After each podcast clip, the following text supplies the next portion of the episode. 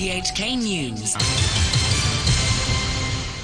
It's 11 o'clock. I'm Robert Kemp. Tonight's headlines. The government announces plans to ease coronavirus restrictions on restaurants and entertainment venues. But staff must get tested once every two weeks, and customers have to use the government's contact tracing app. And the High Court dismisses a legal challenge against the live in requirement for domestic helpers. Health Secretary Sophia Chan has announced the easing of some social distancing regulations starting on Thursday next week. Venues including cinemas, gyms, and amusement centres can reopen, while restaurants will be allowed to serve dine in customers until 10 o'clock. However, venues will face new conditions, including requiring customers to use the Leave Home Safe contact tracing app or leave personal details. Professor Chan says the relaxation will only go ahead if the coronavirus situation remains stable, and operators could be asked to close for up to two weeks if they break the rules.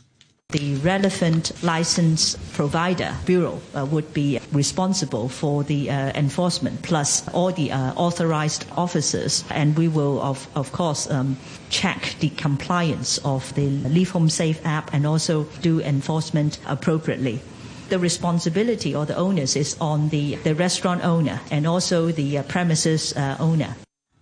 The government will also fully resume normal public services from Thursday next week. The SAR reported 17 cases today, the lowest since November. Hong Kong University microbiologist Siddharth Sridhar welcomes the plan to ease back the COVID restrictions. I think it's a good time to start relaxing the rules. We are facing a certain degree of pandemic fatigue in Hong Kong with a lot of people finding life difficult with the very onerous uh, social distancing measures. With the gradual downtrend in cases, I think it's uh, about the right time to look at the uh, relaxation of uh, social distancing measures. Meanwhile, a panel of experts advising the government on coronavirus vaccines says it's largely found that jabs produced by the mainland firm Sinovac are safe and effective enough to be used here, but won't make a final recommendation for another fortnight until it gets more data. Violet Wong reports. The government had last week exempted Sinovac from having to publish late stage clinical trial data in a peer reviewed medical journal to expedite the approval process. An expert panel instead got data that the firm had previously supplied to the World Health Organization on clinical trials in Brazil, Turkey, and Indonesia. Based on this information, they consider the vaccine is acceptable for use here. But they want answers to more specific questions from Sinovac, such as the difference in the level of antibodies produced in subjects when the jabs are given 14 and 28 days apart. The panel's convener, Professor Wallace Lau, said they'll wait for the answers before deciding whether to formally recommend the vaccine to be used in Hong Kong in two weeks' time. They actually have submitted quite complete data, but we do want to clarify a couple of things with them. The government has procured 7.5 million doses of the Sinovac vaccine. The first million doses were supposed to have already arrived last month. Around 200,000 construction workers will be asked to take regular COVID 19 tests, with only those who have a negative result in the previous two weeks allowed on construction sites. The Construction Industry Council and the Construction Association said the scheme will begin next Tuesday and will be fully implemented from the 22nd of this month. A number of major virus outbreaks have been linked to building sites. The High Court has dismissed a foreign domestic helper's challenge to a decision that forced her to live with her employer during maternity leave. Candice Wong has more. Yvette Dingo Fernandez and her daughter sought to challenge a decision by the Labour Commissioner and the Immigration Director to decline her request to waive the live-in policy after she gave birth in 2019. The court heard that the 27-year-old had told her employer that she wished to take her baby to the Philippines during maternity leave and then return to Hong Kong for work. But the employer insisted that she stay in their flat without her newborn. They cited the legal requirement that helpers live with their employers and her contract. The helper sought a judicial review after the Immigration and Labour Departments refused her a waiver. Dismissing her challenge, High Court Judge Anderson Chow says there's no proper basis for such a waiver. He said the Immigration Director could decline to enforce the live-in rule, but had no power to waive what is a contractual requirement. He stressed that his dismissal of the application should not be read as the court accepting the government's stance on the policy. Tune to RTHK, the time is five minutes past 11. The US Geological Survey says a 7.5 magnitude earthquake has struck off the coasts of Vanuatu and New Caledonia, sparking a tsunami warning for surrounding nations. The quake struck just before, just after midnight local time, about 415 kilometres east of Vao in New Caledonia. It's depth of 10 kilometres. A woman who said police officers pushed her to the ground and dragged her while she was heavily pregnant has filed a complaint with the force, saying the alleged assault has led to the premature birth of her son, who is still in hospital. Vicky Wong reports. The woman, surnamed Lau, said she was seven months pregnant when police officers stopped her on the street in To Kwa Wan on January the 20th and checked her ID card. She said she cooperated right away, but was still handcuffed at the back, shouted at, and subject to the alleged physical assault. She said officers fat shamed her and questioned whether she was indeed pregnant before arresting her on suspicion of obstructing police officers. Three days later, she gave birth to a boy prematurely, and the baby is still on a ventilator in hospital. She believed the rough treatment by the officers had led to the premature birth. Ms. Lau filed a complaint at the force's internal complaints against police office, saying she wanted to prove her innocence and for the sake of her child. I do not wish to see anybody else being subject to what I have gone through, she added. A Democratic Party district councillor assisting the woman, Kenny Lai, said the force should give her a formal apology. The possibility for the police to give an apology is very unlikely, but we will try all means to achieve justice for this case. The Kowloon City Councillor said they are going to submit two sets of video footage as evidence. Police Commissioner Chris Tang earlier dismissed suggestions that officers had used excessive force. A radio host who's been accused of acting with seditious intent has been denied bail. Chief Magistrate Victor So said the court didn't have sufficient grounds to believe that Wan Yiu Sing, also known as Giggs, would not commit such acts again if granted bail. He will appear at West Kowloon Magistracy on May the 10th. Meanwhile, a man charged under the National Security Act with inciting secession, Ma Chun Man, has been remanded to appear before the District Court on March the 2nd. A law professor says the top court's judgment on the bail application of media tycoon Jimmy Lai gives the national security law proportionate and restrictive effect. Yesterday, the Court of Final Appeal ruled against the Apple Daily founder, denying him bail as he awaits trial on a national security offence. But it said it could make a fre- he said, but it said he could make a fresh application. Mr. Lai's lawyers said they'll do so, and Simon Young from the University of Hong Kong believes they have a good chance of success. I think so, simply because although, yes, the, uh, the lower court had gotten it wrong, primarily by saying that there was no difference between an NSL application for bail and, and an ordinary application for bail. Court of Final Appeal corrected that. Logically, there is. It's a higher threshold. But in terms of what evidence you consider, it's the same. It's a question about whether there is a risk that Mr. Lai would commit national security offenses and having regard to very, very stringent bail conditions. So if all those conditions are in place, the risk could well be minimized and bail could still be granted. Legal scholar Eric Cheung has criticised a decision by the Department of Justice not to use a jury for the first trial under the national security law. But Executive Councillor Ronnie Tong says the government has no choice because the case is highly sensitive. That story from Vicky Wong. Debate rages after the AFP news agency reported that Secretary for Justice Theresa Cheng cited the personal safety of jurors and their family members for the decision not to try Tong Ying Kit by jury. He was arrested for allegedly driving his motorbike into a crowd of police officers while flying a protest flag on July the 1st last year. Principal law lecturer at the University of Hong Kong, Eric Cheung, told an RTHK program that although the decision against using a jury was expected, the reason given by the authorities goes against what Beijing and SAR officials have been saying about the city's situation. It's irrational. They have been saying Hong Kong has restored peace since the introduction of the national security law. So why can't the government ensure the safety of jurors and their family members? But Executive Councillor Ronnie Tong supported the decision not to use a jury, saying a trial by free judges could adequately protect the defendant's rights. He voiced concerns about the judges and jurors too. 现实就系唔好话陪审团啦，法官都俾人起底啦，法官家人都俾人欺凌啦。 We have to face the reality that even judges are doxed and their family members bullied. Before we criminalise doxing, we have to carefully consider if we can offer adequate protection to jury 考 members. 虑到嘅就系对于即系 诶陪审团嘅威吓。Mr. Tong told RTHK that the Department of Justice was left with no alternative in such a politically charged case. A bipartisan group of US senators has reintroduced a bill that would make it easier for Hong Kong people to obtain US refugee status. Vicky Wong again. The Hong Kong Safe Harbour Act has been reintroduced after a previous version expired when a new Senate was seated last month. Twelve senators, led by Republican Marco Rubio and Democrat Bob Menendez, say the bill is a response to the imposition of the national security law here. It would allow for Hong Kongers who fear persecution after joining protests to be eligible for processing as refugees in Hong Kong or a third country.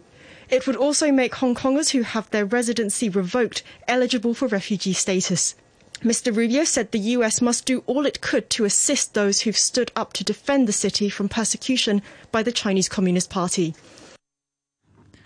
Frontline doctors, medical students, and non governmental organisations in the health sector have joined in opposition to a government proposal to make it easier for overseas doctors to practice here. The government says the plan will ease a staff shortage in public hospitals. It said Singapore operated a similar model. But the medical group said that, unlike Singapore, doctors registered here would be allowed to move to the private sector after five years. Medical sector lawmaker Pierre Chan said he believed the scheme was politically motivated. In Singapore, the list they exclude most of the university in mainland China, cut it into only four out of more than 120 university in mainland China. But it is not politically correct in Hong Kong. Just for example, in Singapore, they take the vaccine Pfizer, BioNTech, and Moderna. In Hong Kong, we must include our mainland China. So we are now in one country, two system. We cannot directly compare and follow Singapore footprint. The Hong Kong film Better Days has been shortlisted for the Best Foreign Film Oscar, raising hopes of a first Academy Award nomination for the territory in more than 25 years. Natalie Ching reports. Better Days is a mainland set drama about teenage bullying by director Derek Tsang and was selected from 93 eligible submissions to make it onto the 15 strong shortlist. The list will be whittled down to five nominees next month before April's Oscars ceremony. It's the first time a Hong Kong nominee has featured on the shortlist since 2013 when Wong Kar Wai's The Grandmaster was included but missed out in the final nomination. Hong Kong has only ever had two films nominated from the Oscar, Raise the Red Lantern and Farewell My Concubine in 1992 and 1993. It has never won the award. An uncrewed space probe an uncrewed Chinese space probe has successfully entered orbit around Mars, the country's first independent mission to the red planet. The China National Space Administration said just before 8 pm Beijing time, thrusters slowed the craft to a speed at which it could be pulled in by the planet's gravity. In May or June, the Tianwen 1 will attempt to land a capsule carrying a rover. It's one of three reaching Mars this month. The Hope spacecraft launched by the United Arab Emirates successfully entered the planet's orbit earlier today. US probe is expected on February 18th. Consumer prices across the border dropped last month because of fresh COVID outbreaks and fewer people travelling. The consumer price index in January fell 0.3% year on year. That's worse than market expectations. Still, analysts don't think that's a cause for concern, saying prices are likely to go up this month thanks to higher Lunar New Year spending. A virtual court hearing in the US state of Texas has been interrupted by a lawyer who accidentally appeared on screen as a wide eyed fluffy kitten. Rod Ponton was unable to turn off a filter that transformed his face into a cat's. The video has now gone viral, as the BBC's Rory Gallimore reports. I'm here live. It's not I'm not a cat. I can I can see that. Rod Ponton does, unfortunately, very much look like a cat. A white fluffy kitten whose wide blue eyes shift side to side as he speaks. I think it's a filter. It, the... it is, and I don't know how to remove it. I've got my assistant here. She's trying to, but uh, Footage of Tuesday's hearing has already been watched millions of times online.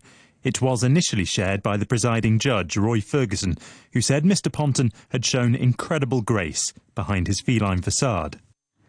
A reminder of our top stories tonight. The government announces plans to ease coronavirus restrictions on restaurants and entertainment venues, but staff must get tested once every two weeks and customers have to use the government's contact tracing app. And the High Court dismisses a legal challenge against the live in requirement for domestic helpers. And that's the news from RTHK. In our newsroom, Thanks to Robert Kemp. We'll have more headlines coming up at midnight. Late night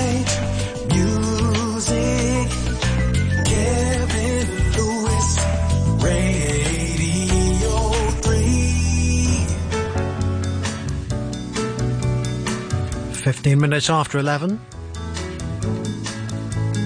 is Aretha Franklin.